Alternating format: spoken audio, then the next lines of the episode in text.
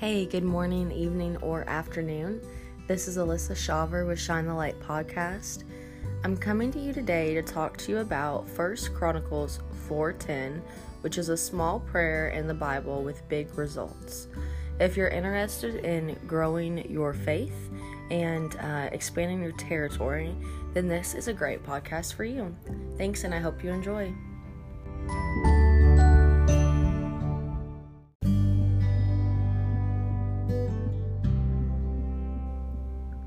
Going to start by praying for us, praying for you. Father God, we come before you right now, Lord God, and I just pray for the person that's listening. God, just have uh, your hand upon them. Lord, give them ears to hear, Lord, and a heart to understand and be transparent. Lord, I just pray for favor in their life. If they have children, Lord God, I pray that you bless them mightily, each and every one of them. Lord, I just pray for protection over them and their extended family right now in Jesus' name. Lord, we just thank you and praise you. In Jesus' name, amen. And everybody says, Amen. Because there is power in agreement. I'm learning that too as I'm getting older. There is power with coming together, with um, praying people to pray. Um, there's power in it. So, today I'm going to be talking to you about First Chronicles 4:10, which is the Jabez prayer. And before I tell you what that prayer is, I want to tell you a testimony of the power of prayer. So, my daughter uh, was got a new bed, and the bed was up against the wall, the uh, window. Well, I was doing a yard sale, and I'm taking pictures outside, and I'm trying to post it on Facebook. And I see my daughter looking at me out the window, and I'm like, okay, no big deal, you know. So then uh, the screen pops out of the window, and I'm like, great, she's popped out the screen. She's figured out how to get the screen out. I had no thought that she would jump or try to climb out or anything like that. So the window was just cracked just a tiny, tiny bit, enough for her to put her feet through and fall out of the window. So I look over and my daughter's screaming, and I, of course, drop everything and run over to her. And I'm checking her body, I'm checking her head. She's scared, she's crying, but she's got no marks. There's nothing. There's there's nothing. There's no blood. There's no bruise. There's nothing. I I was amazed. I mean, it's a big drop from the window. And we got inside and I'm looking her over again and everything she's just fine. And I thought in that moment the one thing that I've been praying for my daughter, especially since this coronavirus is, has broken out, for all my children, for all of our family, but for my daughters especially, Lord, just protect us from evil. I've been saying just to protect us from evil and that His hand would be upon us. And God, I, I mean, I, it's been crazy. That's the one prayer, Lord God, keep us from evil and bless us. Keep us from evil and bless us. I sound like a broken record player sometimes. The reason I'm telling you this there is supernatural power that goes on in this world, and there is also evil that goes on in this world. We can continue to sit like Christians that are just waiting to be fed. Or we can go out and we can make disciples of the nations. We can teach people what we have learned and share the good news. It's good news, it's not meant to be kept. The reason that I'm telling you about this story is because it was one of the times in my life that I've really seen how much God is protecting us, how much His hand really is upon us. So, go down the road about two weeks. My husband is at work and he's on a ladder um, with this big jigsaw thing. I don't know if that's the right word, but a big saw he had. And he's trying to cut this piece of metal, which is something he doesn't normally do. He was helping someone on the other side of the plant he's done it a hundred times, but he this isn't his job. So he goes and he does this, and he was gonna do it first without using the ladder and just hold it above his head. And he realized, okay, it's probably smarter to get the ladder. So he gets the ladder, he gets up on it, done it a thousand times. It ricocheted and hit him in the stomach. Before it hit him in the stomach, it sliced his arm a good enough chunk where there was blood everywhere, three deep cuts, and he had to go to the hospital. My husband goes to the hospital for nothing. So he calls me and he says, Alyssa, I cut my arm. It's not good. Blood's everywhere. My boss has to take me to the hospital. What, and then what can I do? I ask him, okay, what, what, what can I do? Do I get the baby and come to the hospital? No, there's nothing you can do, Alyssa. Just stay there. I'll be there, you know, after work. He still went back to work after he got his stitches put in. He, there was no resting, even though the doctor told him that he needed to rest for two days with a doctor's order. They released it and still let him go back to work. Thank you, because we did need the money. but I'm telling you this because I'm sitting around and I'm thinking, I have been praying for protection from my family. How on earth has this happened to my husband? My husband comes home and I tell him the same thing that I'm telling you. Ryan, I don't understand. Every single day I have been praying for protection for you. And my husband tells me, Alyssa, but if you wouldn't have been praying for that protection, if you wouldn't have been praying for me, it could have been a whole lot worse. I don't know what you're facing in your life right now or what struggles, but I think, especially in this day and age, that it's important that we pray for protection. We pray for protection and blessing, and not only blessing, but that God would be with us through all of it. So that's my story, and that's where my faith has been worked this week. Now, I'm going to leave you with the last part of this, which is the prayer that is really truly changing my life. There is power in prayer. okay, so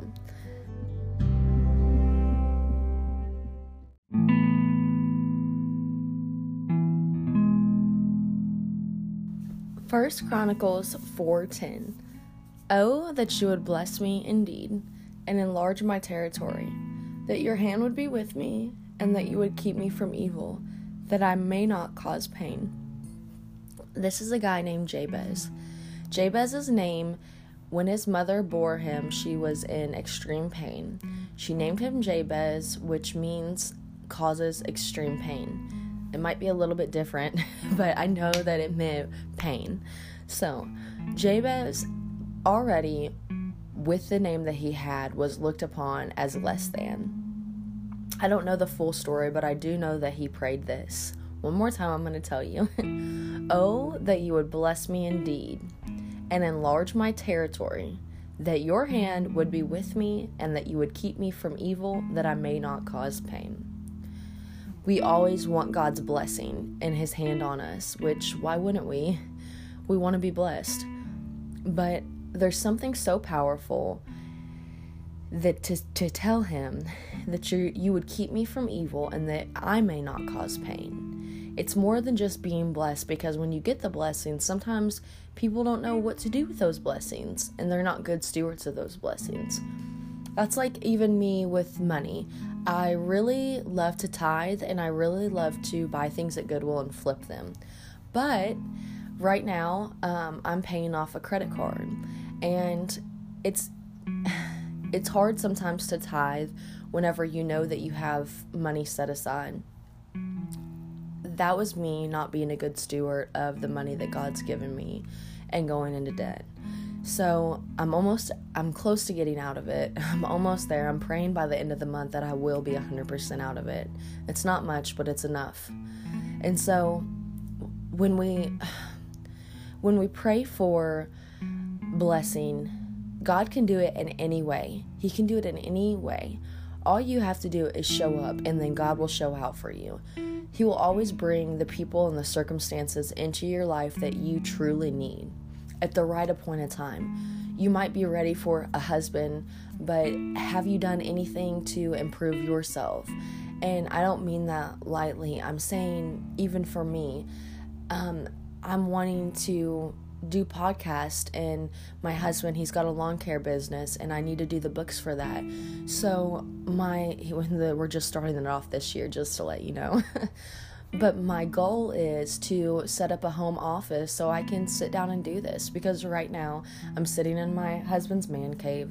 He has not put up his clothes. They're all nicely folded, but they're all behind me and around me. Uh, it's not the most relaxing, and there's hunting stuff everywhere. I want a place of my own. So, yesterday I took the first step of clearing out my closet, painting it gray. I'm not done yet. I'm still going to do blue on half of it, but painting it to put my desk in there so that I have a space. So we all need to take the first steps. And I'll say with my husband, before him and I met, I was a single mother. I was waiting for this husband and I knew that the next man that I met was going to the next man that I went on a date with, not met, but went on a date with would be my husband. And I prophesied that, I prayed over that, and I proclaimed that. Well, my closet was jam packed with stuff. There was no space. If there was a husband, he was definitely not going to be able to fit here. My kids' stuff, there was toys everywhere. I had a nice home, but there was no space for my husband. So I take my clothes, I give them to the girl next door, not all of them, but a lot of them, especially the ones I couldn't fit into anymore. And I kept hangers for my husband. I didn't know him, I had never met him, but I kept the hangers available for whenever he comes. So, September 2017, uh, I'm at church. Wait, I'm sorry, October. Yeah, October 2017. I'm at church, and I go with my grandma, who never ever goes to church with me. This was, I think, maybe the first or second time she'd ever went. And she's uh, late, so we're sitting on the back row, and a gentleman comes and sits down, and my grandma tells me uh, that's a good looking guy. Look at him, check him out. And I thought, mm, Grandma, he's just okay. Until they were gone and the lights got turned on and I saw how handsome he really was. So I actually wrote my phone number down to him, gave him my phone number, which I had never done that before. But uh, we went on a first date that next night, and the rest was history. We got married we moved in together in January, which I don't think was the best thing to do without being married. We were testing the waters without actually truly being married. But we knew that it was important that we got married if we were going to say we're Christians. We've got two children by his, you know, previously, my children by my previous, and now finally we've been blessed with a daughter together who is a year and a half old. She's perfect, Hazley. She's great. So I'm telling you this because I was at a place where I was just praying for God to bless me and to be with me, but I was also praying for that husband to come. So I made the moves by clearing out the space in my closet, and then finally he showed up. The last little bit of testimony I want to give you before we close this podcast out we were on food stamps, we were living in Section 8 housing we had very little money. I knew that if we got married, that we would uh, lose the food stamps, and I also knew that if they knew he was living there, then we would lose the house. So we get married on May uh, 13th, right? Maybe May 11th, May something right there. But um, we got married on that date right before Mother's Day. And my grandma, she, after, I think it was right after the wedding, we um, came home and like weeks, a couple weeks later, and my grandma tells me that there's this bassinet that she wants to go buy at this house for me. She's already bought it and they've just left it outside. So I pack all my kids up. I've got my stepkids, I've got my other daughter. We pack up the car and we go over to look at this house. And it is literally she she tells me this is your house and I think she's joking. I'm like, I thought we were getting a crib.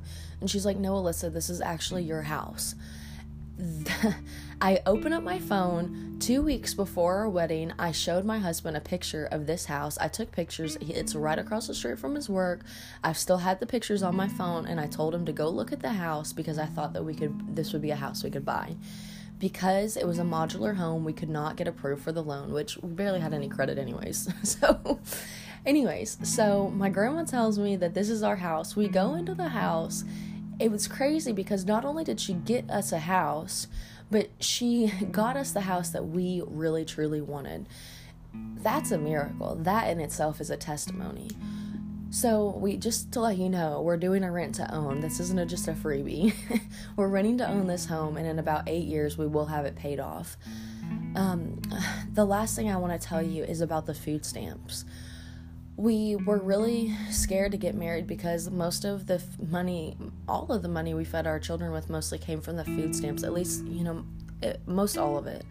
And so we kept praying that, you know, if is it right that we get married? Is it right? And we kept getting um, clarification that it was right for us to get married, especially in the sight of God in front of our children. So we get married and uh, we lose the food stamps. And I thought when we had the next baby that we would be able to qualify again, but we didn't qualify. So we have. Um, we have been blessed in ways from uh, food banks, from you know different organizations that provide food. Actually, our local church, Gateway in Shelbyville, they have been doing like big food giveaways, and there's never been a moment that we have not been able to eat. And especially since this coronavirus, people have been giving away food way more. So, it's hard that I can't go in the grocery store and buy my kids every single thing that they want right now or buy them like meat or like whatever. Like we're we're still doing it though, and we're still so thankful for the places around us that um, are helping support. So, I'm just going to leave you with this one last time, and it is the prayer. Oh, that you would bless me indeed and enlarge my territory, that your hand would be with me, and that you would keep me from evil, that I may not cause pain.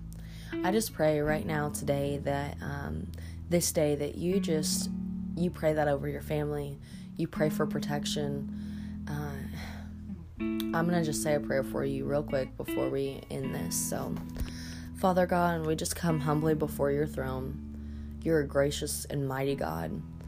Lord, we just pray that you take us up on wings like eagles. God, protect our family, Lord. And I pray that your hand will literally be upon this person that's listening right now, Lord. God, just bless them and bless their family just bless their day. In Jesus' name, amen. I thank you so much for listening to this. I hope it was inspirational to you.